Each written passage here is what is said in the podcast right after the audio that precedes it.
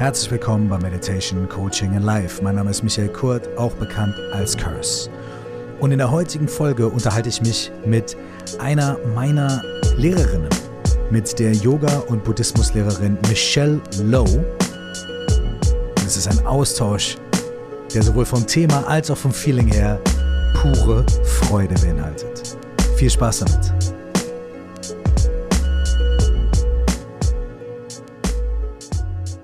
Herzlich willkommen nochmal hier in dieser neuen Folge Meditation Coaching at Life. Eine der schönsten Sachen, die dieser Podcast mit sich bringt, ist, dass ich mich mit Menschen unterhalten kann, Menschen interviewen kann und Menschen auch auf den Zahn fühlen kann im schönsten Sinne, die mich inspirieren, die mich begeistern und wo ich einfach Fragen habe oder einfach Menschen, denen ich gern zuhöre, Menschen, mit denen ich mich gern austausche und von denen ich auch glaube, dass das, was sie machen, dass das, was sie erzählen oder das, was sie in die Welt bringen, ganz großartig ist. Nicht nur für mich, sondern auch für dich, wenn du zuhörst und für uns alle. In dieser Folge spreche ich mit Michelle Lowe. Michelle Lowe würde ich, obwohl sie das selber abstreitet, aber ich würde sie als eine meiner Lehrerinnen bezeichnen und so ähnlich wie Turia Hannover, mit der ich hier auch vor einigen Wochen im Podcast gesprochen habe, ist sie eine der Personen, die mich in den letzten Jahren sehr begleitet hat. Ich bin auch sehr froh, dass es so ist, denn das war und ist natürlich die ganze Zeit von Pandemie, Shutdown und Lockdown und Global äh, alles verrückt und so weiter. Und da hat es mir wahnsinnig gut getan, bestimmte Anker zu haben in meinem Alltag. Denn ich hatte ja keinen Job oder ich habe ja sowieso keinen Job, zu dem ich irgendwie regelmäßig hingehe und Konzerte sind weggefallen und Live-Speakings sind weggefallen und so weiter. Und auch für mich war so eine gewisse Regelmäßigkeit sehr gut und sehr wichtig. Und da habe ich einen sehr, sehr, sehr intensiven Kurs, einen intensiven Studienkurs belegt bei Bob Thurman, den ich ebenfalls hier in dem Podcast schon interviewt habe. Kann ich auch nur empfehlen, die Folge. Und Michelle Lowe. Michelle ist Lehrerin aus Portland, Oregon in den USA für Yoga, ganz traditionell harter Yoga, aber auch tibetisches Yoga und für Buddhismus. Sie arbeitet seit ähm, knapp zehn Jahren sehr eng mit Bob Thurman zusammen, hat aber auch in Portland ihre eigene Schule. Sie unterrichtet harter Yoga, Yoga Nidra, worüber wir auch sprechen werden, und wie gesagt verschiedene Aspekte des tibetischen Buddhismus. In diesem Gespräch quatschen wir darüber, was pure Freude ist, darüber, was unsere grundlegende Natur, unsere Originalnatur als Mensch eigentlich ist, was das Ganze mit purer Freude und Verzückung zu tun hat und warum es uns so oft so schwer fällt, das in unserem Alltag zu sehen. Wir sprechen darüber, was die Yoga-Sutren von Patanjali und anderen dazu sagen und was der Buddhismus dazu sagt. Wir sprechen darüber, wie sie als Yogalehrerin quasi absolut wie die ja, die Jungfrau zum Kind gekommen ist und eigentlich gar nicht Yoga-Lehrerin werden wollte, sondern wie sie Yoga eigentlich als Reha-Maßnahme nach einem schweren Autounfall entdeckt hat. Und wie sie dann auf einmal ein großes Yoga-Studio und mehrere Yoga-Studios und ganz viele Angestellte hatte und was das mit ihr gemacht hat. Wir sprechen darüber, wie sie Bob Thurman kennengelernt hat, wie sie in Indien mit dem Dalai Lama dann zum Buddhismus gefunden hat. Wir sprechen über Schlangen und über buddhistische Wesenheiten, wir sprechen über ganz konkrete Dinge des Lebens und aber auch über ganz abstrakte philosophische Ideen. Und wir sprechen vor allem darüber, dass Yoga anscheinend wohl aus dem Buddhismus kommt und dass es dafür Beweise gibt und dass diese Beweise jetzt gerade erst gefunden worden sind und was das bedeutet. Und wir sprechen zu guter Letzt auch darüber, wie Sie gemeinsam mit Bob Thurman Yoga und Buddhismus zusammenbringen und warum das klappt und warum das ganz toll ist. Es ist ein Gespräch, in dem wahnsinnig viel los ist, in dem wahnsinnig viel, äh, viele Begriffe auch fallen, die ich zum Beispiel, der sich nicht so sehr mit Yoga auskennt, teilweise auch nachgucken musste. Ich äh, habe immer mal wieder auch eingehakt und gesagt, okay, lass uns mal über den Begriff sprechen, über das. Aber wenn ihr möchtet, legt euch schon mal einen Zettel und einen Stift bereit, weil da ist ganz schön viel Information drin. Ich freue mich wahnsinnig, euch Michelle Lowe vorstellen zu dürfen. Und wenn euch das begeistert und fasziniert und ihr auch einsteigen wollt in diese Welt, dann findet ihr in den Show Notes einige Links zu Online-Kursen, die Michelle gibt Und auch falls ihr in den USA seid oder vorhabt, in nächster Zeit mal hinzureisen, natürlich auch zu Live-Möglichkeiten mit Michelle zu connecten. Jetzt wünsche ich euch viel Spaß bei diesem Austausch der puren Freude. Here we are. It looks good. Great. Great. Hi. Dear Michelle, thank you, thank you, thank you for taking the time and also for taking the interest. And uh, so we we you're we've welcome. talked almost. We've, we've thank you very much. we've talked. We've now talked for almost over half an hour, and we sort of had to stop talking so we can carry on a bunch of the stuff that we're talking about into this this podcast. But I would like to start off. I'm not even sure if I asked you the question when we started talking to each other. How are you? Oh, I'm doing great. I'm I'm really full, you know, of uh, so much uh, work, and it, I feel a sense of abundance right now. For uh, even, you know, with all of the loss that my business had during 2020 and 2021, having a yoga studio. Uh, there were many different shifts that happened that brought uh, a great amount of opportunity into my life. And so I feel really blessed right now and full, and maybe a little bit too much work, too much going mm-hmm. on, but at the same time, uh, I'm I'm happy and I feel blissful. So I'm very very blessed. When you say you feel blissful, can you tell me what that means? Well, to to me, it's something uh, that is not coming from something outside of me, and it's something that I have uh, been connecting to in my practice for a long time. And I would say, you know, as I think you know, I know you know, that it's our uh, original nature. You know, if you think about, like I always like to think of a little newborn baby and when the baby starts to well maybe not quite newborn but when they're when their eyes start to open and they start to take in the wonder filled universe and they start to look up with those big wide open eyes and they smile and kind of move their head around you know? And it's just a sense of joy that's innate. It's this uh, luminosity of the uh, mind that is free from uh, the troubles, the traumas, the dramas, the triggers of what's going on in uh, the world around you and also within you when uh, things are not very clear. So I think it, the blessing is of feeling bliss, feeling mm-hmm. bliss, a sense of, uh, you know, completeness, completeness in my own inner being, of feeling of uh, love that is in me that doesn't need to be need to come from something outside of me but is also uh, coming in in plenitude from everything and everyone. So it's like a tapping in to the love in the universe and knowing that that love is also you.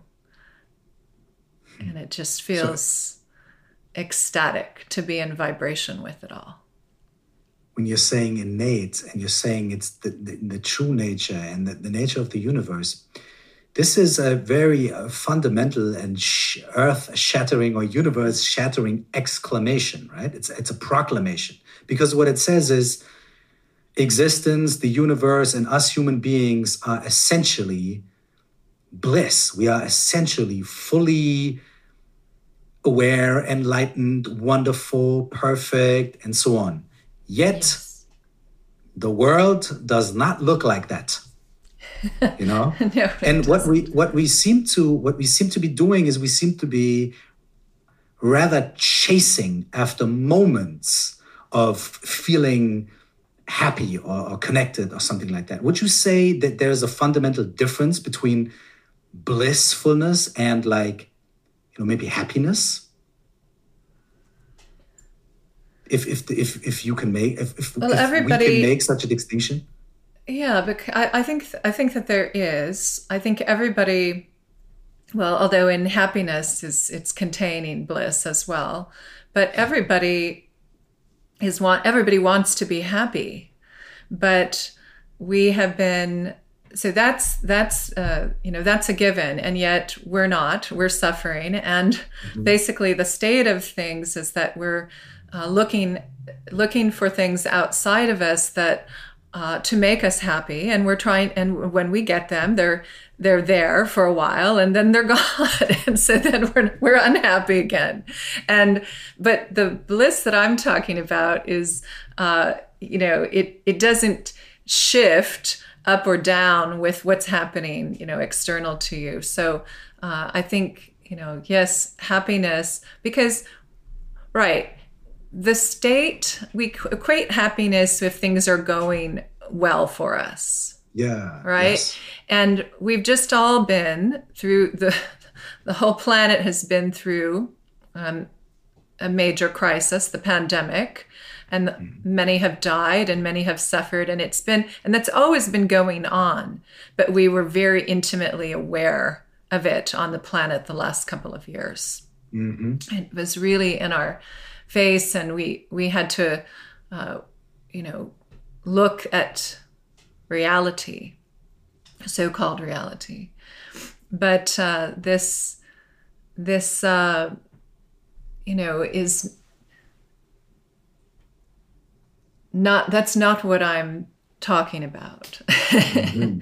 right this thing that in this in the state of suffering okay so now i'm kind of losing my track of thought here no that's perfectly fine yeah. we we're we you we the pandemic i'm also i'm also laying it on you because i asked you how you are and you said yeah. oh man i, I i'm yeah, doing well and i feel bliss yeah i feel bliss so so this so I guess why I'm also sort of was you know starting to probe in that direction. It's because um, I met you uh, a little less than two years ago, and I met you um, when when I was taking a, a, a course with you and Bob Thurman um, in Hawaii, and it was a it was a mixture of a teaching of uh, Buddhist uh, principles and philosophy and, and wonders. And it was also uh, yoga, which I didn't participate in that much because I was super jet lagged and tired. And I had just suffered a gout attack. So I was like all out.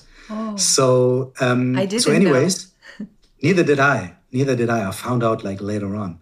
So, so anyway, so, um, but the point is that one of the words and one of the themes that just kept on coming up was bliss. And it was that um, our original nature, to, you, to, to use another phrase, is this bliss. So, meaning that we as human beings and all beings and nature and the universe is in, a, in essence wonderful, perfect, and blissful. And um, and this has been a theme throughout uh, these past two years that I've been studying with you and with Bob uh, in the Vajra Yoga training and all this stuff. And, it, and this is really a theme that is uh, coming again and again and again and again. And I love it and I feel it. But I also understand how people might listen and they might look at their own life circumstances and they say, well, if that is so, how come I so rarely and so seldomly mm. experience this bliss? Like, how come uh, life sucks a lot of times? How come it's hard a lot of times? And, and you were already sort of beginning to, to approach, you know, part of an answer, mm-hmm. you know, by mm-hmm. saying that uh, has something to do with how are we trying to find this bliss? You know, we are very outward oriented. It's like, and you said the wonderful phrase, when life is going my way, then right. it's easy to to experience this to, to feel happy but i guess this bliss that we're talking about it's it's not so much to do with you know do you do you find 20 bucks on the streets and feel happy about it you know but it's it's a, it's another thing or the know? politics going your way or you know the uh, the lover is is uh, treating you the way that you want them to or you know or you have and even when people get the things that they think are going to make them happy then it's it's very fleeting isn't it? And then oh, yeah. you know then there's something else that they need. And then also the things that they thought were going to make them happy come with so many troubles so many problems. You know if i only get that job or that relationship or that house or those things. But then i'll be happy and uh, there's you know so then what it, what it is is that we're looking at objects.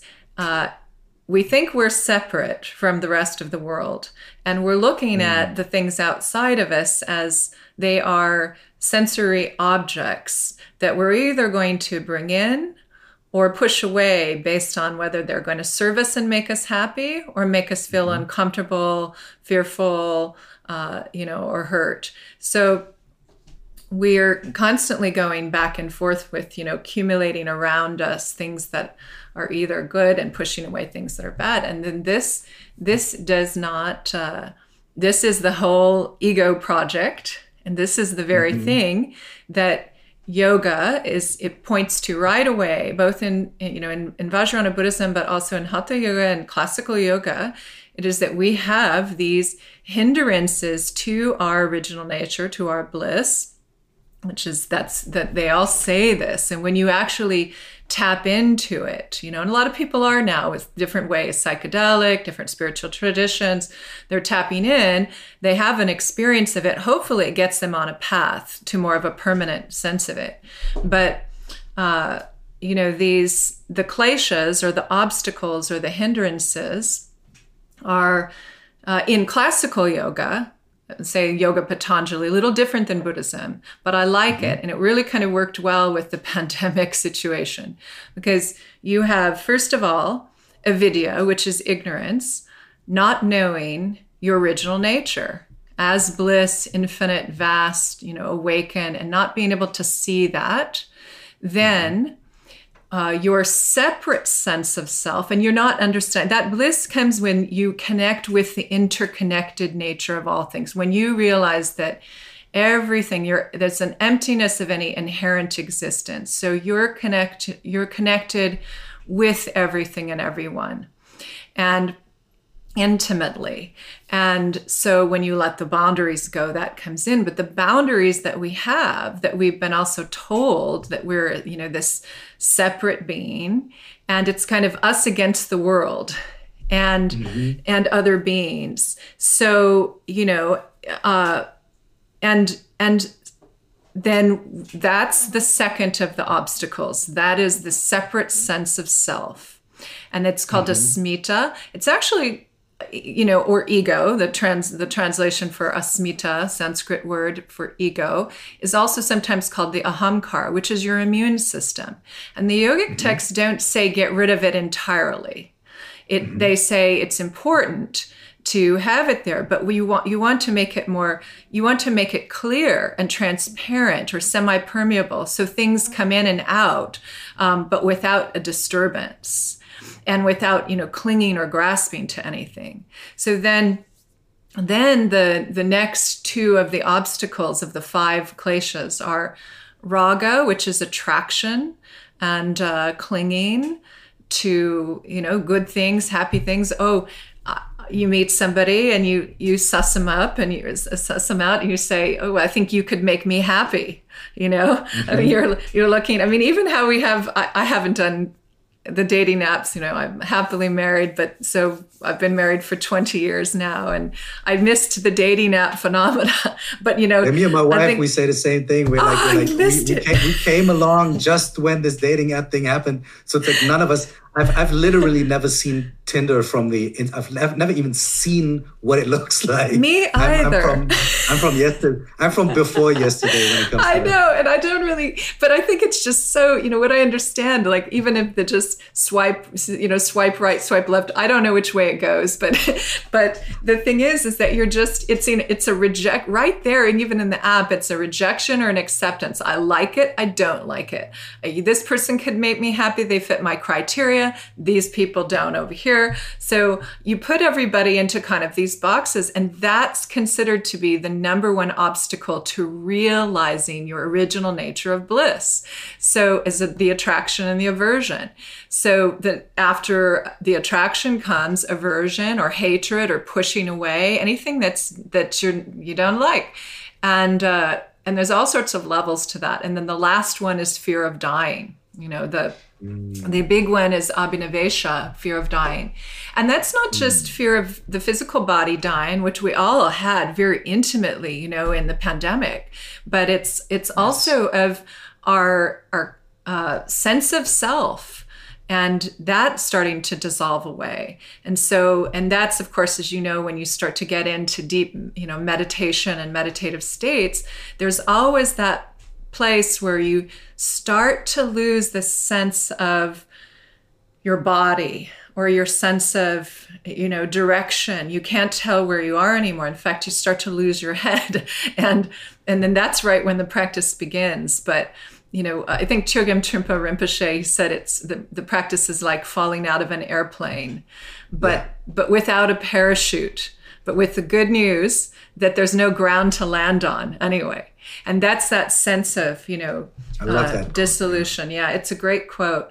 And it re- really does. I, I read something. Up. I read something today, which which totally connects with with this. And I, and maybe we can we can we can we can linger here for a little moment we're talking about the fear of dying, right? And it's twofold. It's the fear of, you know, physically dying, leaving the physical body, but it's also maybe a fear of dying to your beliefs, dying to your expectations, dying to your fixed sense of this is me, this is who I am. Yes. And then a spiritual practice or something like that comes along and challenges this and, and, and tells you, well, is that really true? Are you really this unchangeable person? Is it really this, well, that's just me, you know, that's nothing, right. you know, that, that, and I am how I am, and, you know, so, something like that. Is people that really don't true? change. People never change. You know, that's what we, yeah. we also hear. Or, me, and, and yeah, yes, exactly. And then there's this challenge to that. And what I heard today is, um, uh, it's sort of like a poem. I forget by who it was by, and uh, it was talking about sort of a spiritual journey. And the poem was like, okay, so you, so the man or the woman, I don't know who it is, is at home and is making the house for the guest. Like, you know, cleaning up the house, cleaning up the rooms, making the bed, putting on the tea kettle. But the guest never comes. Mm. The guest doesn't appear. Mm. And then the night, night arrives. And the person gets tired and they see shadows, you know, outside and they don't know what to do. And all of a sudden the guest appears and the person is terrified. Mm. So, and this this sort of I took this as the, as sort of a parable for this. It's like we're doing yoga, we're doing meditation, we're doing, and we're like, yeah, I want to get enlightened. Yeah, I want to I want to have you know a great experience. I want to lose myself or whatever, but it doesn't happen because mm-hmm. life, you know, because you know life happens and we're too stuck and whatever.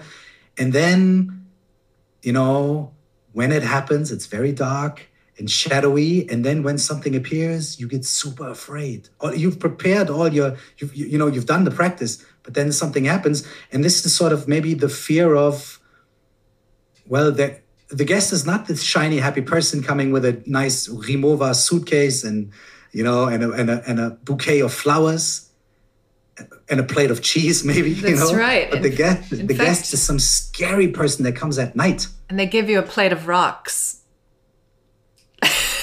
rather throwing than, it in your face. yeah. it's not, yeah, they're not giving you the flowers and the good stuff. And, and that's definitely a stage, you know, and, and whether it's, you know, we call it the dark night of the soul in some traditions, and but it's that rite of passage in many spiritual traditions, and and it's uh, it it is a bit scary. In fact, I was telling my students Sunday morning I taught a class, but before that, I woke up early and I did some meditation. And then after meditation, I felt like lying down and doing yoga nidra.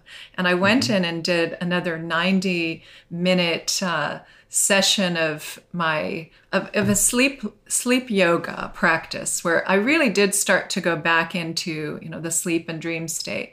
And I got to a point, and this is the same as when we we're starting to fall off into sleep at night, where we hit the clear light and I, if you're present for it right before, there is a feeling of going into darkness or mm-hmm. losing yourself completely. Mm-hmm. You can't find yourself. And I actually had, and this hadn't happened to me for a long time, but I had a f- sense of fear that I was falling off mm-hmm. and I couldn't find my body and couldn't find any sense of direction. And it was that total darkness. But because I had the practice, you know, the seed of, uh, that had been planted to say, stay in that immanent stage and trust that we're you know that that what's to come is is the bliss of the clear light entry. And but it was kind of a good it was a good thing because that fear of falling or fear of dying when you when you do access it is a sign that your practice is that you're getting somewhere. And in a certain sense when you talk about the yoga practitioner doing all of that preparation you know cleaning the house and making the tea and doing all those things um, and expecting it to be something really, you know, blissful and great and happy right away when it comes, but they might might it, it, it doesn't turn out that way. There's this other thing that has to happen. But however, that was still an important part of the journey to to make those preparations, and you know. Yes, and and um, you just mentioned yoga nidra and you also mentioned the clear light and the, these are two things i want to i want to uh, you know look at a little bit um, if, just a few weeks back i've had a, a conversation in this podcast with a palliative nurse whose job it is to accompany people when they are dying you know yes. in both in the in the days and weeks and months leading up to death but also very, very closely in the actual moments and, and process of actually uh, yes. ceasing to, to be alive. And we, we spoke about um, how Buddhism has, uh, especially Tibetan Buddhism, has certain teachings regarding the process of dying, and how there is the idea that you can use your, your lifetime while you're here and while you're awake and while you're breathing and kicking to sort of familiarize yourself with the the with what it's like to die.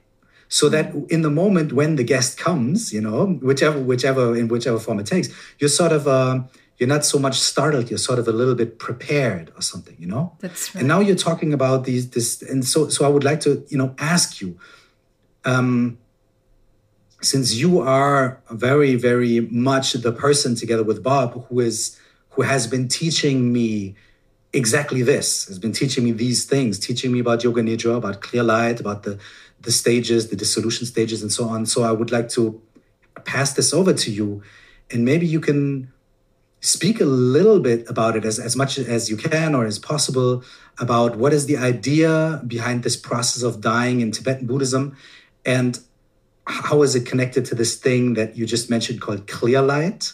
What is that mm-hmm. even about? And how does that connect to yoga yoga nidra? I, I know it's a big question, but uh, mm. I'm First, sure. I, I kind of I'm, I'm still back, and I will I will get to that, but I'm still sort of back there with this nurse that you have, the the, the palliative yes. care nurse, because I also am a fan. I don't know if you've heard of Zach Bush but he's no. uh, he's you'll have to have him on your podcast. He's really quite brilliant, and I'll send you a link to him. But he's also okay. a, uh, a hospice care doctor, and mm-hmm. he worked in emergency rooms and things like that. And so he had many people that, uh, of course, you know, they brought them back. He, there was one interview I heard with him where he said there was one night in the ER where they had four different people that they resuscitated and brought back uh, from from uh, having passed on to into death and uh, clinically dead and mm-hmm. they came back and the, they all said the same thing to him mm-hmm. and this is very common why did you bring me back you know mm-hmm. and they were all very different people. One had been a he was a pastor and had a couple of hundred people in the hospital room in the weeks before, all saying goodbye to him, and he was a very quite happy um, man. And there were there were some others that had a lot of pain and, and pain in their bodies. You know, so it, it, they were in different situations, but they all said mm-hmm. that same thing. And he talked also about how they're also, and I wonder if this the palliative care nurse um, spoke up to this as well that there is this a similar always the same as the person is starting to enter into the stages of dissolution. They're going into into what's called you know to clinically dead. Then it's beautiful. As they enter into that moment uh, where their breath stops. So they take their last breath and they move in to the space between. It's just so beautiful.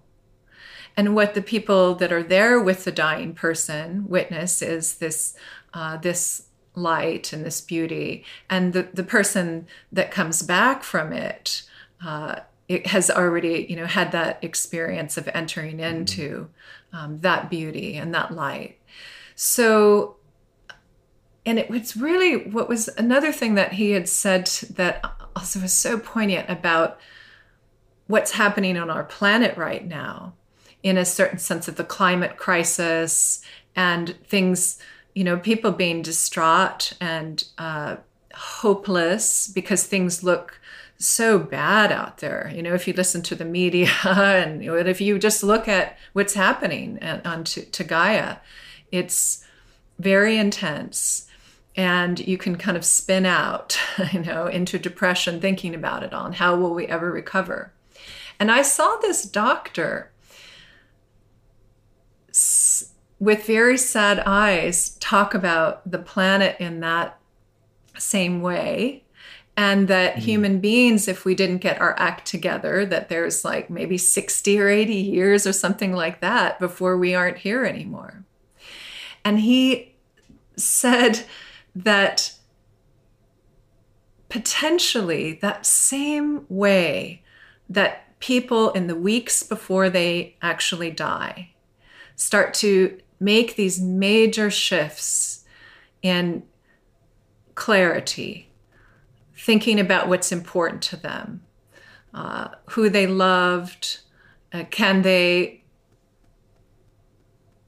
make amends, mm-hmm. um, can they re- they're reaching out to people in their life, um, apologizing and connecting, and that and then actually going through the dying process again, taking them into a place of such beauty.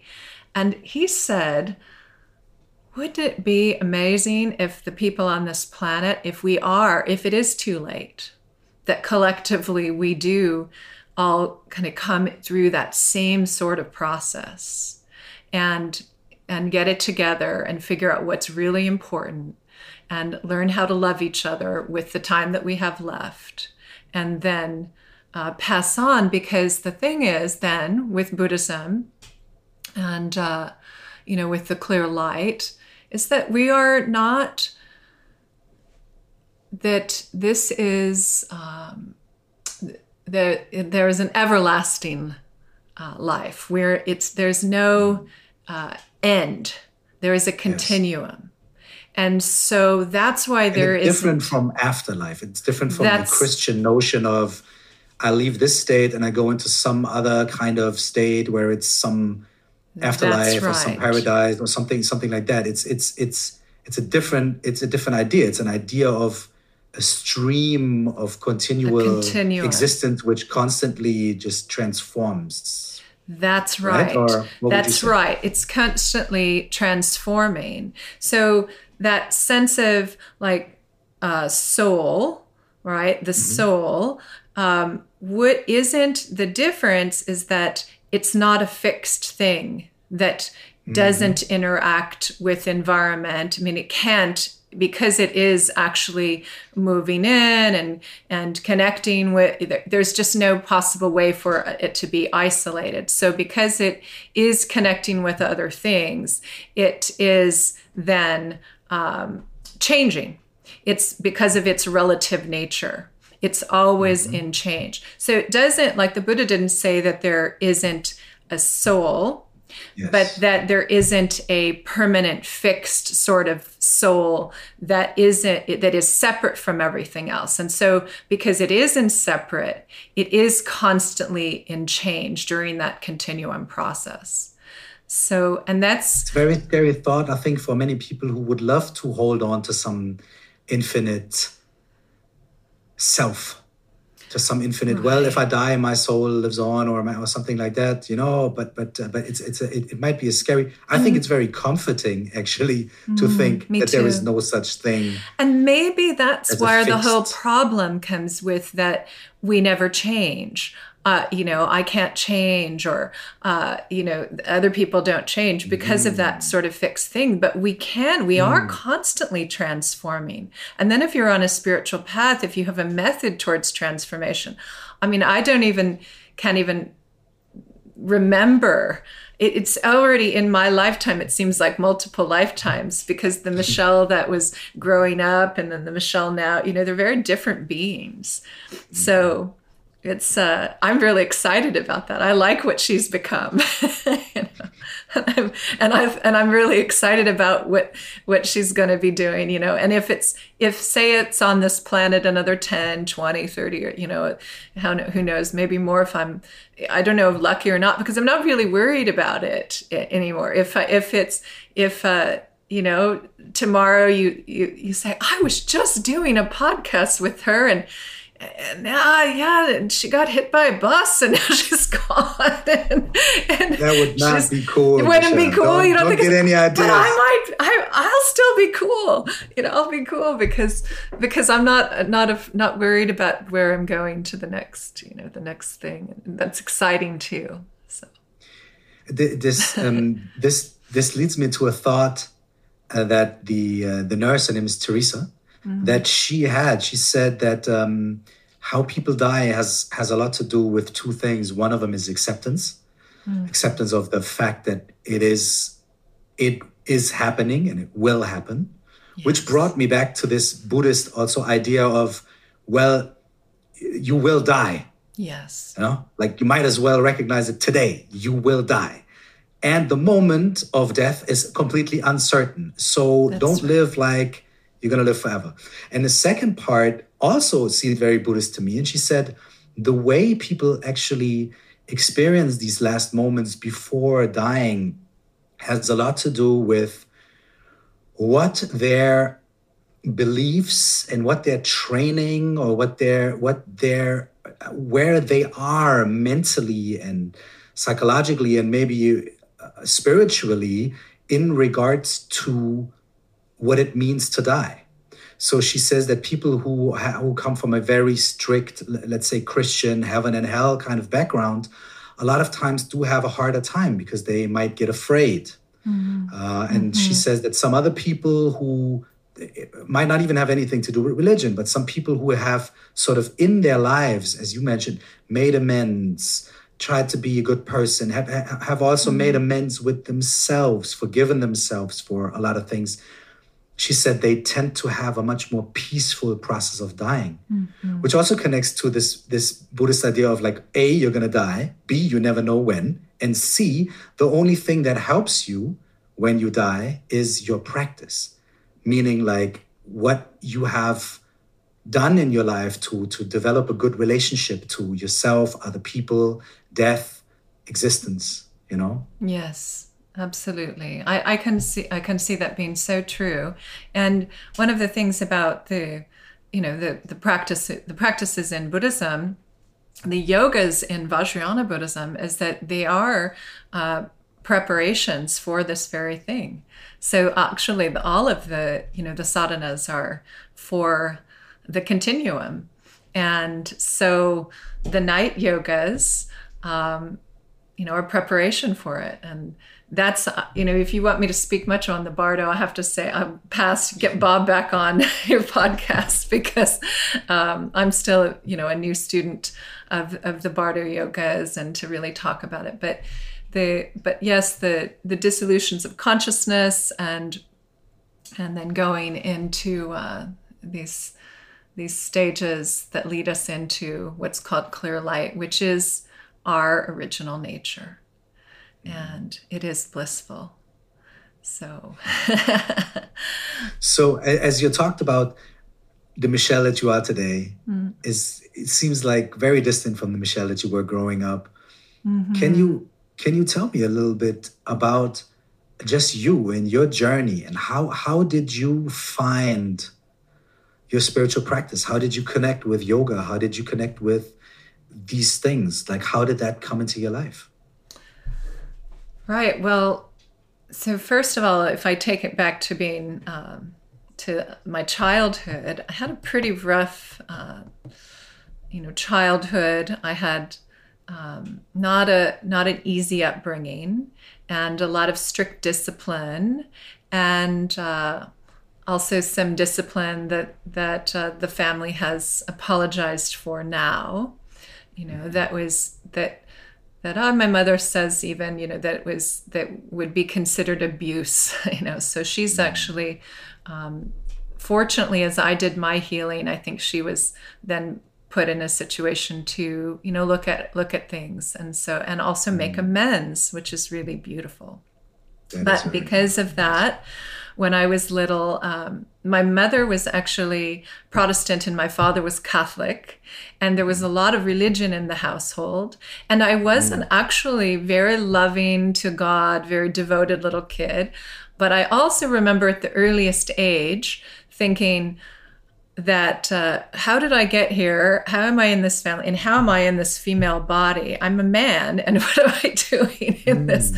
So I had past life, some past life memories that now make a lot more sense.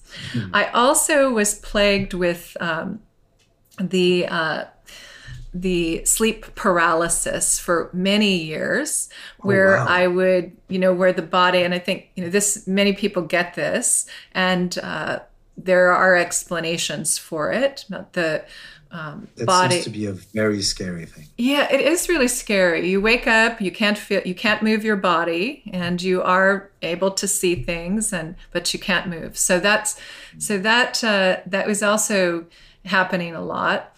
But and so I would really in that those times where I was feeling held down and not able to move and not able to breathe um, and see myself there I really would go into a lot of prayer. I really did uh, mm. devote myself to, you know, and, and that was partly the training of Judeo Christianity mm. um, to to look at, you know, for God to help me, and yet I didn't see happiness in my home there was not happiness in the family and there were to me there was a lot of hypocrisy in regards to the way i was being treated and the way other people around me were being treated um, and in the name of god. So I left home and went to university and started to study literature. And I even remember a Bible as literature class, you know, s- s- poking holes through, you know, oh, Moses couldn't have written the first five books of the Bible and these various things. And I just thought, right on. And I'm going to be an atheist and started to study mm-hmm. things like, you know, Sartre. And, you know, mm-hmm. anyway. Um, and, uh, but I did love, you know, the existentialists. And so I started, I was connected a lot to philosophy and trying to then heal and used a lot of psychotherapy and did things to try to work with uh, healing from the traumas and the dramas of my youth and my relationships with my family, my parents. And then I got into a really bad auto accident. And mm. before that, I hadn't had. How old, how old were you then? I was 23 and okay. that accident the you know the car was totaled and had a great deal of physical pain for a couple of years needed some surgeries and so in the process of recovering from the accident i uh, i asked my medical doctor um, what what more can I do? You know, he was going to do the surgery, but it was a couple months out, and I was in a lot of pain. And he said, "Oh, my wife, I think I almost to get rid of me." He said, "Oh, my wife swears by yoga." Well, there wasn't a lot of yoga in Portland, Oregon, where I was living. I mean, really was. You know, we had it in the '70s, and then there, most of it died down, and there was just a little bit left. Uh, and I found somebody to do yoga class, and it was very classic Indian style yoga, where it, it, wasn't like today where we're constantly changing up sequences and and moving flows around, but it was a set sequence, and so mm-hmm. we did this basic sequence over and over. And it even included headstands and things that mm. um, you would think are not good for whiplash and what everything yeah. else that I had going on. But I didn't know that because there wasn't a lot out on it. And so I just tried everything and I started to feel better. In fact, so much better that um, it radically transformed my life. And I, I started to feel I got out of depression and I got of not just the physical body pain, but this I had gotten to a place where I really thought that I wanted to end my life, you know, had that that experience. So um, yoga really saved my life. And and I started to practice it so every day. I did every you know everything that the teacher said and I loved it and I went every day to practice and uh, six months after getting really into it, her husband got, my teacher's husband got a job in Montana. And she said to me, I want you to take over the class, teaching my class. Mm, and I said, wow. How can I possibly teach the class? I don't have any training. I don't know how to do it. And she said, You do. You have, you know, in your heart, you you know it, and you're just going to do the sequence, and I'll write some things down. And I said, well, I need a certification or something, you know, some sort of yes. license to do this. And she said, Well, I'll make you one. And so she wrote out like from her the Meghananda School of Yoga to to me, and she wrote make, made me a little certificate, and I started teaching this class with it really out no, without knowing anything, but I did know I was teaching love. You know, I was teaching my love for it, and it was coming out yes. through the practice.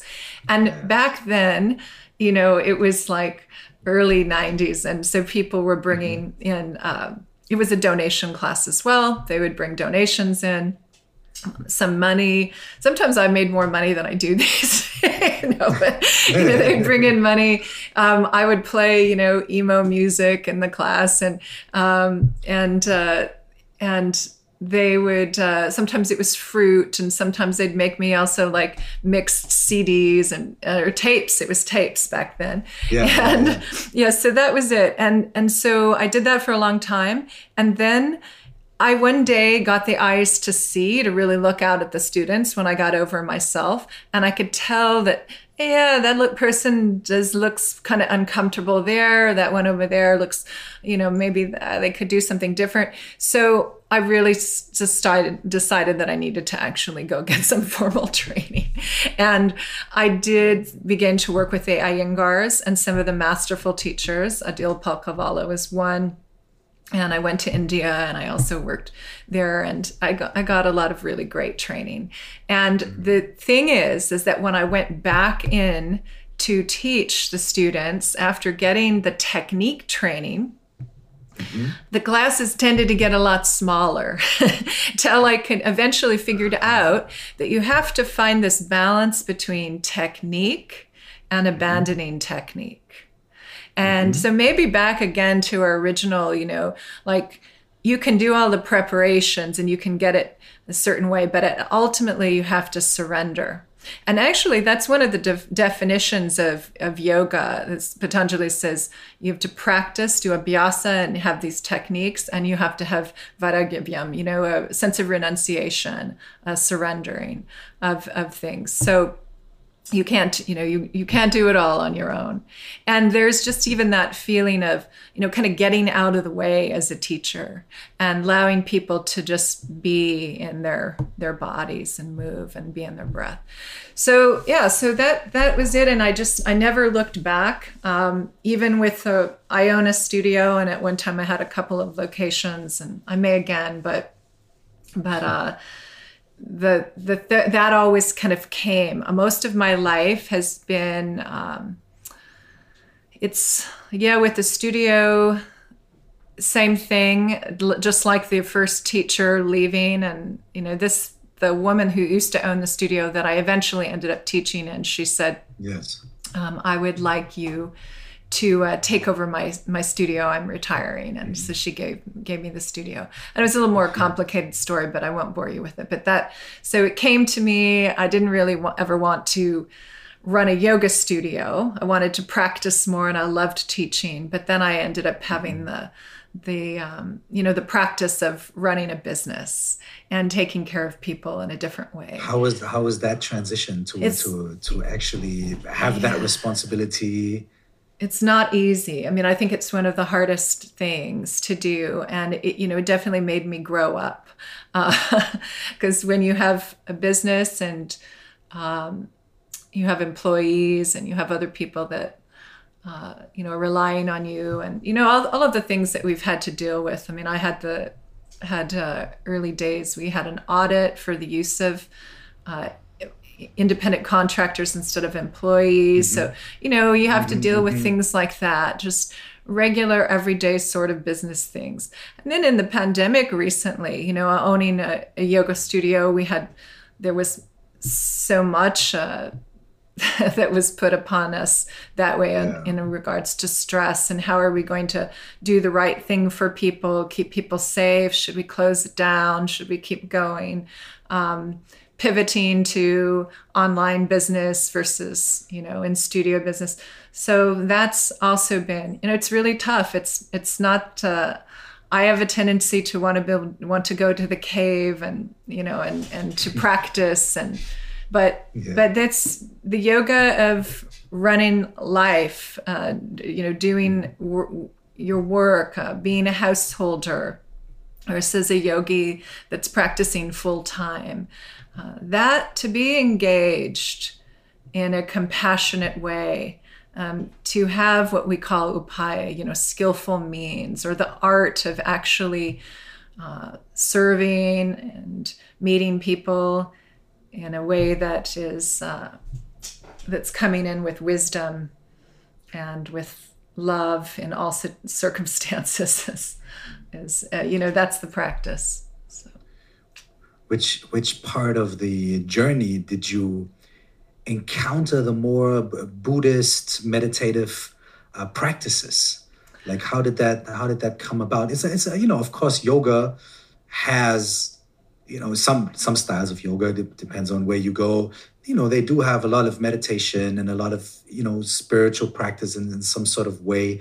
But uh, you know you could easily also just be content with that or stay in that tradition how did you how did you encounter this buddhist thing how did you feel right. that in yourself so, so first of all, I have to say that I was also very blessed to meet um, the great Hatha yogi Richard Freeman, um, as a as my longtime hatha teacher, and mm-hmm. Richard always taught philosophy um, from a very you know non-denominational, non-sectarian way, and he is, is he's sort of a Buddhist at heart because he loved he loved uh, you know he loved the Buddhist teaching. So Richard often would teach you know Yoga Sutras, classical yogic texts, Hatha Pradipika, uh, Bhagavad Gita, in from a Buddhist slant and uh, leading us to emptiness, right? Rather than a duality, uh, you know, the yogi and God, then it would be mm-hmm. uh, instead it would be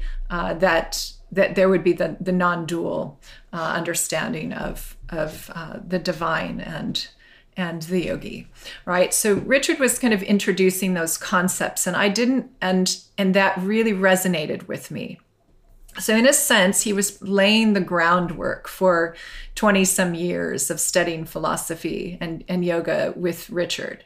And we would also, when I'd go to Boulder a few times a year, we would go to uh, the the center that Chogyam Trungpa Rinpoche started, uh, which had different mm-hmm. names, but eventually ended up as the Shambhala Center.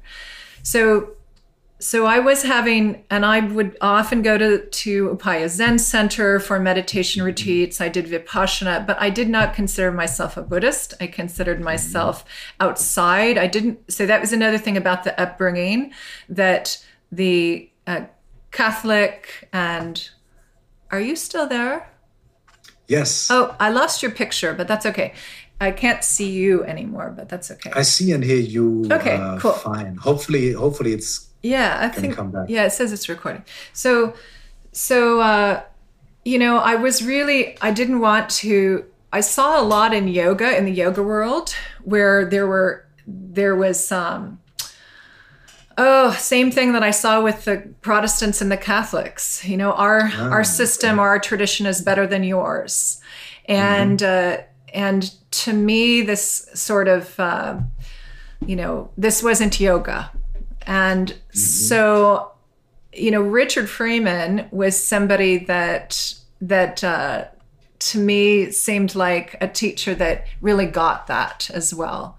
And so I worked with him and uh, and I loved all the traditions. But again, I stayed outside of the sort of what I thought would maybe be, you know, I'm gonna if I join Buddhism, and I also had the false sense, uh, a false understanding of Buddhism. I thought that it must be a religion, right? I Yes, loved the yes. Buddha, I loved the Buddhist teachings, but I didn't understand that it was a science and a method. Um, for liberation and you could apply it to any any religion. If you have a religion that you you know I, I love the Dalai Lama says you should follow your grandmother's religion you know and stick with that. But um rather than converting he never wants to that. convert. Yeah yeah that's okay you know i know me too. But but uh yeah i i didn't i didn't want to do that. So okay so then cut to 2012 I built out my current yoga studio and I was very busy that day that year and I didn't apply early as you always had to do at that time for Richard Freeman's uh, big training. And so I was looking for something else to do. And Richard and Bob were teaching, Bob Thurman were teaching uh, the Buddha and the Yogis courses. And they were doing one at Menla, uh, and I said, well, okay, I guess I could go to that. I don't know about the, you know, the Buddha and the yogis thing, but I want to go to my yoga training. But so I had a little bit of confusion about whether that was the right thing for me or not. And I even watched a, a you know, a, a YouTube recording of, of them doing a previous talk. And yeah, I thought he was okay. But then mm-hmm. I, I just, so I went. I went to Menla and the very first night I walked in and I just got hit.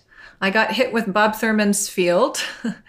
and there was something about him and something about the place. It might have been the Dalai Lama's field. I've had a lot of mm-hmm. interesting dreams about His Holiness the Dalai Lama when I've been at Menla. Mm-hmm. And in fact, he did stay there. And I had a dream before mm-hmm. knowing about what had happened in the preparations for his stay. I had the exact dream about it. So I come to find out mm. later on that I was tapping in in the timeless time to his stay there. But I was hit by something. And then I heard Bob talk with Richard, and I just really fell in love with him and his teachings. And there was something about him that just spoke to me and spoke to my heart. And it was really true. It was like, right on, this guy really gets it and he gets in such a real way. And uh the, and I was super excited. And I actually didn't ever think because of the great blessing of having really found my teacher of you know this is a blessing to find somebody that you resonate with and that you can trust. And I had that in Richard and I wasn't looking for another teacher. And this this guy just pops in and I thought wow well I can really study with him. So then uh, I'm ex- I'm excited. The next day, I head out to uh, to check out the Menla grounds, and it had rained a lot that year, but it was a sunny day, and it was kind of early summer, but it was nice out. And uh, there was a lady. Menla has a pool, and there was a lady mm-hmm. in the pool, and I went to check out the pool and. I looked into the pool and said hi to her, and there was a, a dead frog on one end, and then there was a snake at the bottom of the pool. And the snake was moving around. Yeah, proper snake. ah, And I said to her, Hey, I think that's a snake. And she's like, she's swimming, you know, towards the snake. No, that's not a snake. It's just, you know, probably stick or something. And then some other people came in and they also was swimming around and they got near. I said, I think that's a snake. And I and I'm sure at that point it's a snake. And Uh-huh. and I actually really love snakes. And that's part of, you know, also I knew about from from uh Hatha yoga and from Ashtanga yoga the Nagas are also very prevalent, and Shiva has wears the snakes around his arm. So you know, I, I, I knew that I didn't know that the Buddhists liked them too that time, but I went and got a net in the corner and got the snake out of the pool and started taking it over to a little stream nearby. And Michael Burbank, the director of Menla, came by right at the moment I was putting it into the stream. And he said, Oh my goodness, you have a Naga. And when the Dalai Lama mm. stayed here, and he saw uh, he saw a great naga here. And he said that we really have to take care of the, the baby nagas that are here as well. And you know they're sustaining this land and to do pujas to the nagas. And i was like well that's cool. You know great. I have this Can naga. you explain briefly what a naga is? A naga is uh, well they sometimes are called snakes but they're it's a it, they are sustainers of um, the universe in fact, maybe the best way to describe it is in the Sanskrit name. So, one of the names for uh, the king of the Nagas is Ananta Shesha. And Shesha is actually the word for residue, primordial residue. And so if you start to kind of go down and into the dissolution states to enter into, you know, the, to the reality, into reality as clear light, you uh, would you would be working with Shesha, right? So mm-hmm. th- so and actually richard loves to make a joke when he's teaching in germany that he said he likes to say in germany they have a word that's really close to primordial residue close to shesha the sanskrit. Do you know what it is Scheiße. Yeah, that's it. so, so it's the leftover stuff, right? It's the apana. So I was yes, first so, thinking about shisha, actually, like the shishas, uh, the uh-huh. shisha pipes. Yeah, yeah. But then I was like, no, that's not a German word. Yeah. So then I was like, yeah, scheiße. But of course, yeah. residue. Yeah, know? residue. Sure. Yeah. yeah. down all the way down, you know, to the particular. So right. So, so that's uh so they're they're considered to be um, the holders of the of the universe, and mm-hmm. uh, they're they're not uh, very happy right now with what we're doing to the planet Earth. They also live yeah. underwater, under oceans, yeah. and yeah. and so all the pollutants and things like that aren't good. And so but, here you are rescuing the the, the yeah, I was rescuing a baby naga, and then a few hours later, I walk in to hear their next talk and I hadn't met Bob Thurman yet. And I walked in and I saw this man that had found the you know saw me with the, the naga uh, say talking to bob. And then he said there's the woman that found the naga. And bob runs over. I mean he really did. He scurried over to me and he said well i'm robert thurman and it's so nice to meet you. And uh, thank you for saving the Naga, and they're so important here. And he tells me the story about mm. His Holiness. And then the next thing out of his mouth was, Would you like to come to the Kala Chakra with me next year? And mm. I just said yes. And I had no idea what the Kala Chakra was. It, it is. It's a. It's a high. Um, uh, called an unexcelled or unexcelled. Often they call them highest yoga tantras of Vajrayana Buddhism and I agreed at that on the spot to go, not knowing that it was in India, not knowing that it was going to be with His Holiness the Dalai Lama, and that it would change my life, and that I mm. would take end up taking vows, and mm. that I would in His uh, Holiness's presence, you know, in that field. Uh, be absolutely certain that I had come back home. And uh, mm. since then, uh, That's wonderful. So yeah, to find uh, all of the things that have come since on this path um, with the Buddha Dharma has just really been about coming home. I've seen all of the Hatha yoga that I was practicing in the classical yoga that I was studying as preparatory practices. But now, as I really start to get into the perfection stage practices of Vajrayana, I see that they're actually not even just preparatory practices, they're really sister practices or different forms. And what's really exciting now, uh, Bob and I started a school called Vajra Yoga, and yes. we're doing that because we feel how important it is that they come back together. And there uh, are some. So the idea of Vajra Yoga, of the school that you're starting, the program that you're starting, the school that you're starting, is actually to reunite or, you know, yes. or sort of to mar- to remarry. Yes. Um, what what so far is perceived as separate like the more classical indian like okay this is yoga this is hatha yoga this is the the postures and the movements and da da da oh and the other thing is is a philosophy is a buddhist thing and yes. and whatnot but to really bring this together and to say well they they come from the same sort of source they do and in fact very soon the amrita siddha is going to be published. Dr. Uh, Sir James Mallinson, he is a, a great uh, British Hatha yoga scholar. And mm-hmm. he has he spent five years working on uh, the translation and, and also they it got even bigger into that. They looked at five original source texts, the oldest, like the first text that we can that we find hatha yoga in is called yes. the Amrita Siddha. And mm-hmm. that uh, was always thought to be coming from the Shaivite traditions and the Hatha yogis called the Nath Siddhas. And mm-hmm. he found earlier translation uh, that is from that is Buddhist. So the mm-hmm. earliest source of Hatha yoga that we know now is Vajrayana Buddhist. And wow. so that will be published this year.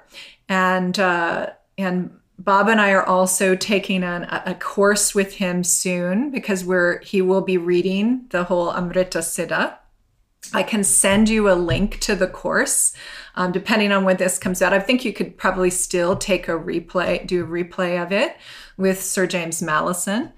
And uh, it's very exciting because the rest of the world is going to find out about these the connection and they did what was really cool about what's really cool about this it's not just that okay hatha yoga sources buddhism and buddhist and and so um you know that's that because actually the amrita siddha has maybe three main postures that we still use in perfection stage practices of Vajrayana.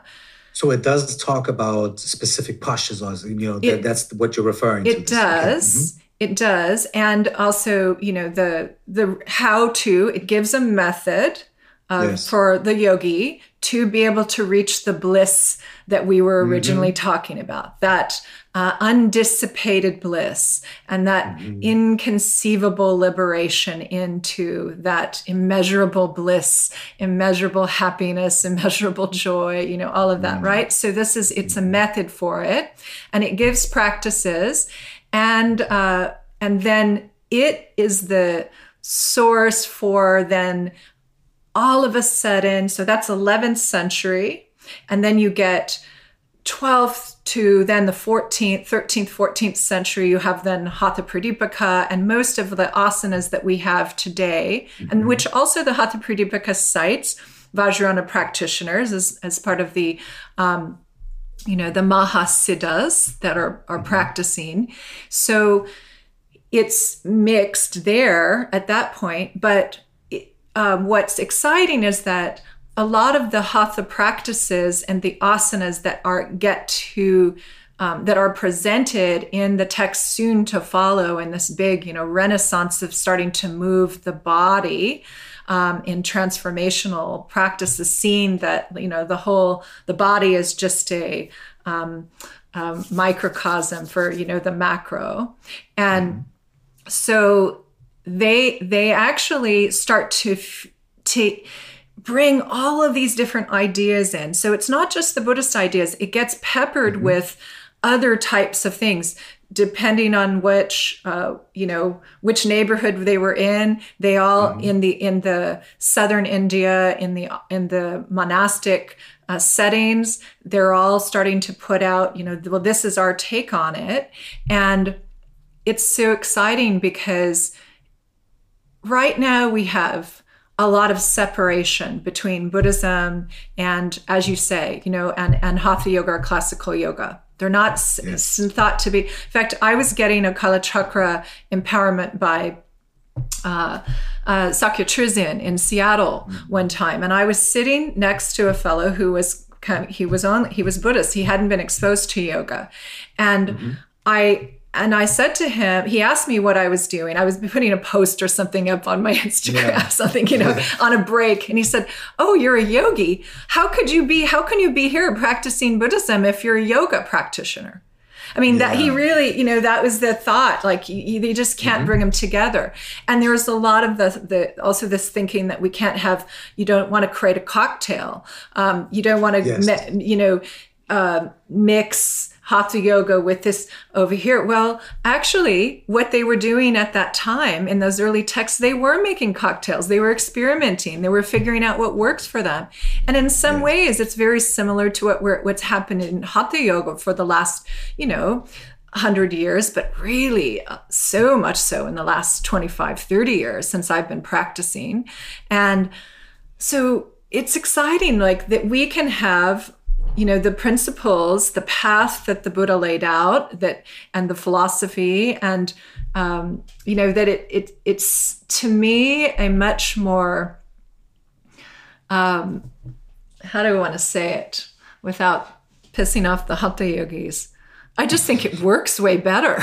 you know, it just it's just like the Buddha's path. It's not much different. I mean, really, Patanjali and many will say, and others will get upset about this, but that you know he did he did. Uh, also think that the Buddha's path was really great, and so he created the mm. eight limbs from the you know the Noble Eightfold Path that he mm-hmm. just made his version of it and why not if something really works? And for me, it works great. And so, you know, bringing them back in and mixing a little hatha yoga, because we also know that sometimes in Vajrayana, the perfection stage practices, it's just like, okay, you're going to drive the uh, you know the chandali or the kundalini or the prana into the central channel by doing something as intense as lifting up in the air crossing your uh-huh. legs in lotus and dropping down right which is called a bep but there are you can do it that way but you can also through hatha yoga schools they got very refined in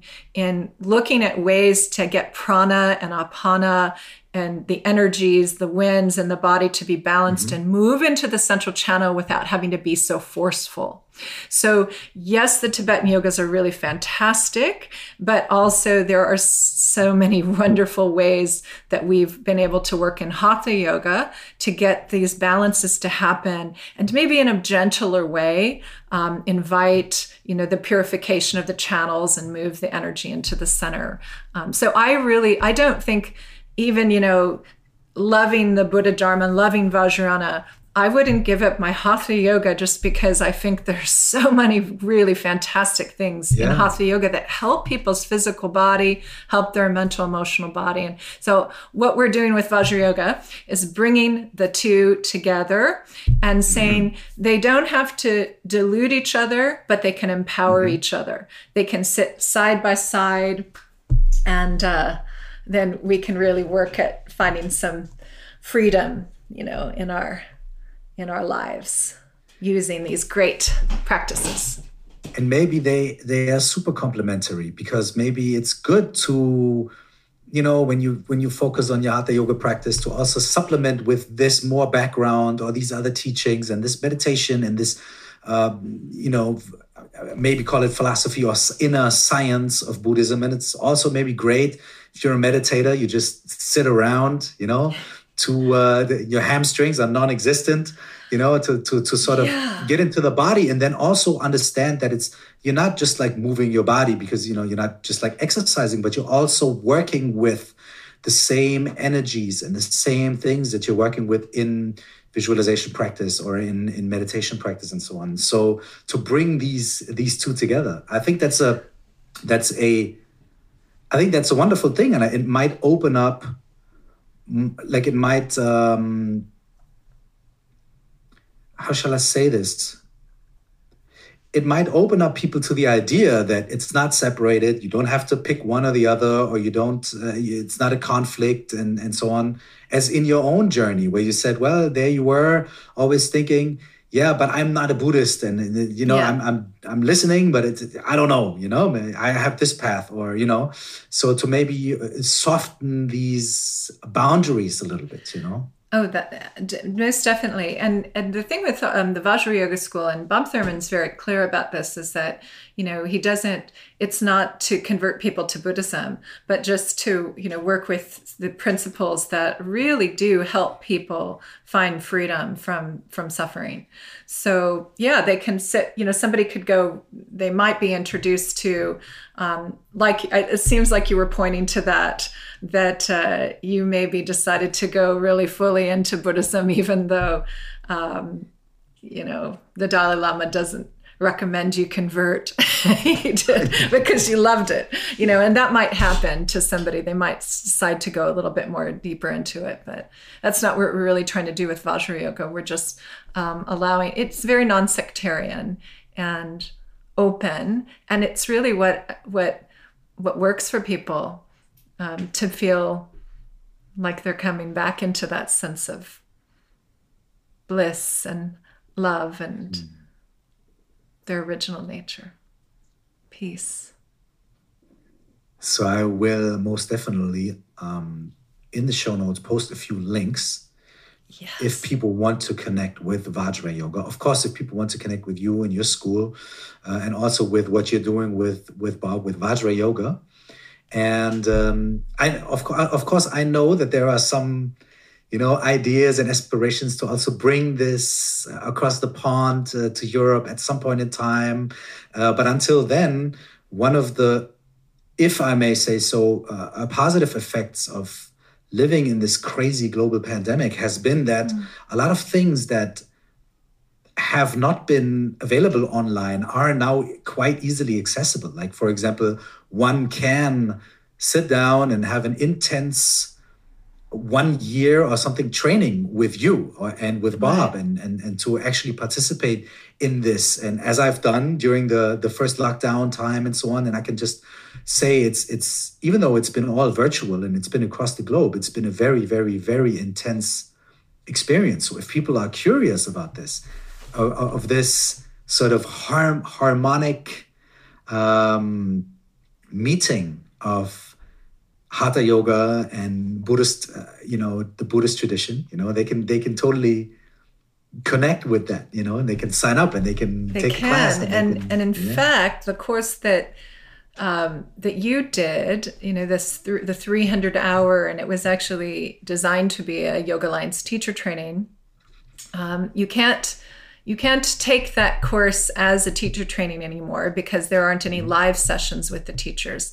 But I can give you a mm-hmm. link for if somebody wanted, some brave soul really wanted to dive in deep because it was supposed to be 300 hours, but it probably ended up being 600 hours of, of talks. And yeah, it was, it was so much that we actually really pulled it, but I can give you a private link. If somebody ever really wanted to hear all of the lectures that Bob gave and the course, the course with, you know, Marion Richard and myself teaching the yogas. And um, it's it was so deep. vast and expand. I, I, I was part of it and I'm still yeah. processing. There are still m- multiple parts of it I haven't even seen and gotten gotten to and so on. And, and and you know what? You know what I think though?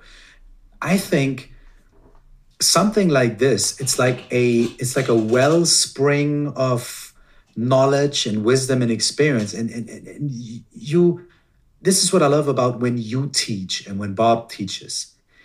There is just an overflowing generosity. yeah. And this and this is no, this is it's really true. this is really something because you feel like um, I feel like it's just so much generosity and so much sharing of all the knowledge and all the experience and all that stuff. It's no holding back. It's some caution. It's sometimes it's like, well, don't try this at home, or like, or, or try it very slowly and do it with me, you know.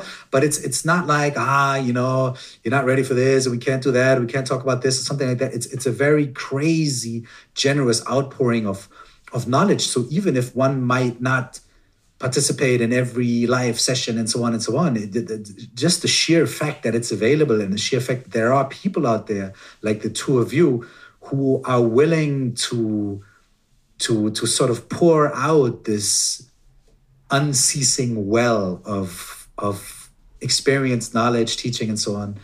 That's a wonderful thing. Yeah. So so I want to thank you for that. Oh, thank you for noticing um, and for caring, you know, and, and I don't think, I mean, it definitely it's not for everyone. And what we realized through that is uh, this, the course that we're doing this year and that we will design for another 300 next year, we're taking the best of. and so that we've distilled it down to the essential teachings. So from all of, and you would be interested in this since you haven't gotten through everything that we've taken the best parts of those talks and we've put them in an order that somebody could really go through and learn, you know, in a very, um, you know, digestible way, the, the Vajra Yoga course. So it's, we're polishing it up. But um, yeah, but what you got was, I think, in a sort of a sense, it was like a pandemic masterpiece of you know teachings just this abundance of teachings whether uh, most people can't digest it all it's just too big of a meal but it, it really is um, it was something and i'm and it I mean, i'm looking at special. it now for example and it's like it's three modules and each one has like half a million different classes and teachings and add-ons and you guys just kept adding to it and, and and it's like oh and we have this one and we're going to do this too oh and there's this intensive we're going to throw this in and it was just um yeah yeah like and I mike said, you know i can only say generosity yeah and you know? and and at the end of it bob who is did turn 80 this this last august he said i'm not going to do that again like that i'm not going to teach mm. those uh, the three vehicles in that way and mm. so what he's doing this year, we got him to do just some Q and A's. So we've we've distilled the best of, so people watch a couple of you know hour or so of video of the best of during the week. And then they, they submit their questions and they have reading, and then he's answering some questions on uh, the Thursday talks. And that we think will happen probably in the future. But mm-hmm. because it was so, even on him, it was just a, it was a gi- giant offering. And at the end and now what he wants to do is he wants to teach you know he wants to teach new things. He wants to teach mm-hmm. the the other uh, you know the the tantra so if you go if somebody was really interested in going through this material or doing some of the preliminaries, then you could take the advanced practices with him, advanced courses that we're doing, like the Bardo course coming up, and and uh, we're going to be teaching in the spring, uh, in March next year, the wisdom. Uh, it will be the female Buddhas and the wisdom dakinis, um, focusing Ooh. on one of my main practices, which is Vajrayogini, and uh, and we will in the fall or in sorry in the in May be doing uh, some of the father tantras, but he wants to focus on Yamantaka. so that will be coming in, in May. And we'll keep going, see what happens. It's wonderful. Well, I, I want to thank you again. I, I do have, I think, I think we, we will have to do part two uh, because I have about 30 different things that I still want to want to explore with you. Um, but I don't want to overload you also. But maybe if I if I might have a request. Sure. Um, the first time I encountered yoga nidra was uh, also through you. I had I had pretty much never heard of it before, which mm-hmm. is very weird, but you know, of course, I'd never heard of it before. And then when we met for the first time for this um, in-person uh, class and course that I took with you, um, you led us through sessions of yoga nidra. And this has been a very transformational practice for me. It's it's it, i fell in love with it right away. Um, first of all because i'm lazy and i'm able to lay down. Yeah it's pretty great. It's pretty cool. But also because it is it is such an intense experience. It's very soft but it's also intense. And it and it works with a state of your mind and your consciousness and your awareness, which is between waking and sleeping. That's right. And and this is a a, a could could you just um, if you still have a few minutes, could you just uh, say how you encountered this practice and what what it did for you in your life? Right. Well, first of all, I'll say that yoga nidra depends on uh, what who you're practicing it with. And of course just mm-hmm. like other schools of yoga or types of yoga practices there's so many different takes on it. So the lineages and the approaches are going to be really different. And what you find if somebody just uh, here's your enthusiasm about this and gets on YouTube and you know mm-hmm. looks at yoga nidra. You're you might you might find something that you resonate with. And like me uh, my background with it was that I started uh, with yoga nidra. I did for a long time. Uh, there was a teacher in our in my studio that taught Richard Miller's iRest style of yoga nidra, mm-hmm. which is very much connected to, I think, you know, in a way with um, classical yoga Patanjali. And you work a lot with the opposing patterns. And I still mm-hmm. use this form, but you work with opposing patterns. Um, and it, and so you try to hold, say, for instance, uh, happiness mm-hmm. and sadness at the same time. First, getting into your body in a relaxed, restful state, and getting to a place where you are, like you said, um, so relaxed that you're kind of between waking and sleeping. And yet you're still, there's that part of you that is awake and aware. And mm-hmm. as you perfect the practice, you can even get to a point where it's quite pure and pristine awareness that is gazing at the experience. And so it allows you then to experience how your body can hold on to these things and it can mm-hmm. hold on to the energy, we can start to witness wow, what does happiness feel like in my body? Where does it arise? How does it feel? And become intimate with that. And then set that aside, move to the feeling of discomfort or sadness or it could be pain. You know you look for the opposite. And then there's then the, in the yoga nidra classic practice that's used in iRest where you bring them the two together. And then what generally happens is the mind can't hold on to them both simultaneously. As they arise together there is this just pure release into emptiness. And so two things happen. You looking at it from an energetic sense. Wow this is just this thing that i was projecting onto you know the the stories and the the, the drama and the, what we call samskara um, the groove the mental and emotional groove that's held in the body or the trigger. It's actually just energy and then it's a projection of like it's my story around it. So we get we start to work with that. So i had done that practice for a long time. And i really loved it and i found it untangling in a very soft way. It's like untangling your inner yes. patterns well said. It really is. It is a slow it's it's like it's very similar to vipassana.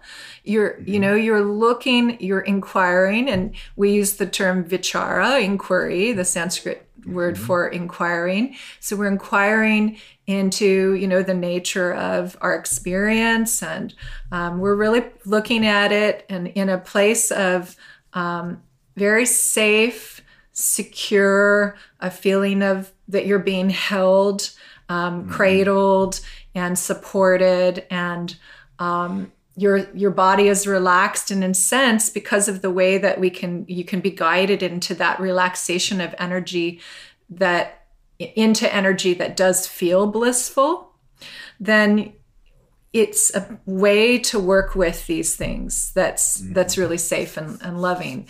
Um, okay so i did that for a long time and it was really wonderful. But then when i really started to when yoga nidra really shifted for me it's when i started to work with the himalayan masters style. And this is where i think it's very similar to the tibetan practices of um, illusory body and dream yoga.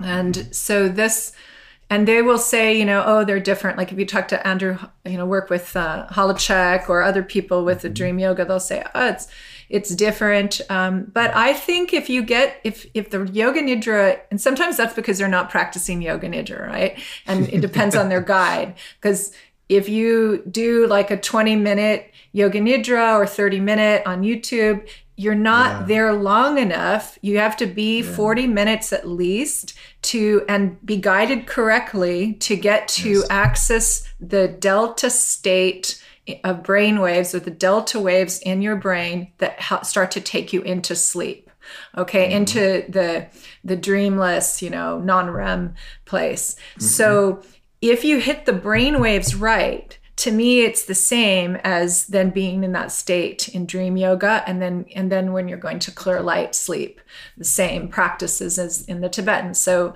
there's you know there's some argument around okay anyway i started working with the the uh, Himalayan style of working with nyasa, which is the 61 points of light.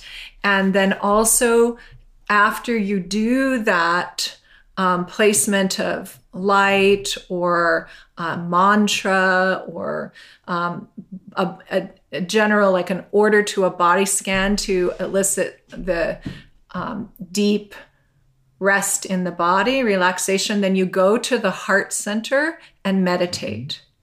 Yes. And because the brain waves have slowed down enough to take you into, you know, those delta, you've gone into delta and now you um, meditate on the heart. And from that place, you can enter into clear light sleep. At least that's mm. been my experience. So, mm and I've had many students that have encountered that experience and uh, have a real intimate, you know. So that was like the the time where, when I discovered the the Himalayan masters' take on yoga nidra, it was mm-hmm. like a revelation because at this point I was already doing Vajrayana practice, and yes. and the it just wow this is this this is like a way to understand what i'm actually experiencing in my meditation in my day yoga practices in mm-hmm. vajrayana and so i've really fell in love with it and uh, and i'm doing a lot of work and research around it and also trying to bridge the two together yoga nidra along with you know the uh, lucid dreaming, dream yogas, clear light, uh, six yogas of Naropa, and the illusory body as well, which I think that also really works too for yoga nidra is the illusory body practices. So I'm really excited about it. I love that you love it. And next year, I'm actually doing a whole hundred hour yoga school. Um, uh-huh 100 hour yoga training on yoga nidra. So I have been up to now just doing five day intensives, but I'm going to be yeah. breaking it apart into um, four of these longer uh, sessions to do a 100 hour training. It'll probably be 100 plus, but and I will we will be doing you know bringing in of course the neuroscience side of things and really looking at the brain and looking at um, uh, work with trauma and so i'll have mm. um, specialists come in in all those areas but the courses wow. I, my working title is just that my super bliss 100 hour because really when you enter into that experience and to kind of bring us back around to the start you do really bliss, yeah. feel bliss and it's not um, it's, it's, it's, not just the bliss bunny yeah. thing you know where a lot of times you, there's a criticism of yogis as being you know, hatha yogis as being bliss buddies, just everybody wanting to kind of do practices that are going to make them feel good. And again, that's not mm-hmm. lasting. That's not the bliss I'm talking about. So when you brought it out to, right from the beginning, you know, can you describe it? Well, it really actually is the, um, you know, the the inconceivable and also not very easily describable um, bliss because it isn't something that is that you're getting that's outside of you. It's more of like you're uncovering you're removing all of the things that are in the way of you experiencing what's always been there because and yoga nidra helps. I love it. super bliss. Yes. Michelle i I want to um, thank you. I want to thank you for being uh, one of the people that have heavily influenced and guided me in the past couple of years since I've gotten to know you. in the beginning, before, before when we talked, you're like, ah, you know, I feel you're, you're more of a student of Bob and not of me. I wouldn't say that. I'm definitely, I consider you a very, very dear teacher of mine. Aww. And you have opened the door for me for, uh, for many things. So I want to thank you for this, for being there, for, for this gener- generosity, for this well of, of knowledge. And I also want to thank you for being a person that is not afraid to break through some barriers, supposed mm-hmm. barriers, and to say, well, I, I don't, you know, it, it, doesn't conform with this, but I'm going to do it because I think it's beneficial and we'll see what happens.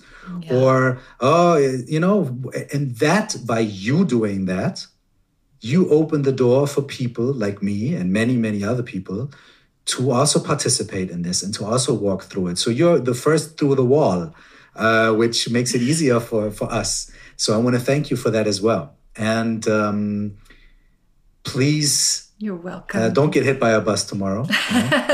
and hopefully they don't burn me at the stake or something no, if I, have a, if, I, if I might have a request, don't get hit by a bus. Don't get burned by the stake. Please stay for a very, very, oh. very long time. And we're going to be in many, Hawaii. Many, many, yeah, we have a plan. We have a secret plan to be reincarnated as slugs in Hawaii. Yes. So, don't forget about it. I love it. We, have made future plans. No, no forgetting so, that. I'll meet you there so, in the bardo. Yeah. We're going to be yes. aiming for Hawaii. exactly. Hope, hopefully, though, we'll see each other before that. I hope and, so too. Uh, You're amazing. Thank you, thank you very much. Thank you, dear.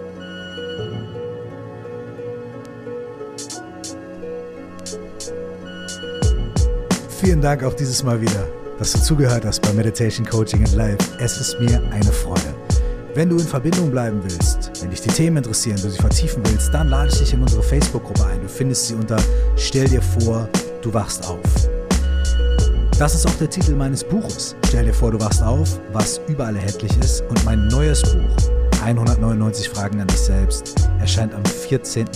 Dezember. Das kannst du jetzt schon überall vorbestellen. Bis wir uns das nächste Mal wieder hören. Alles Gute. Ciao.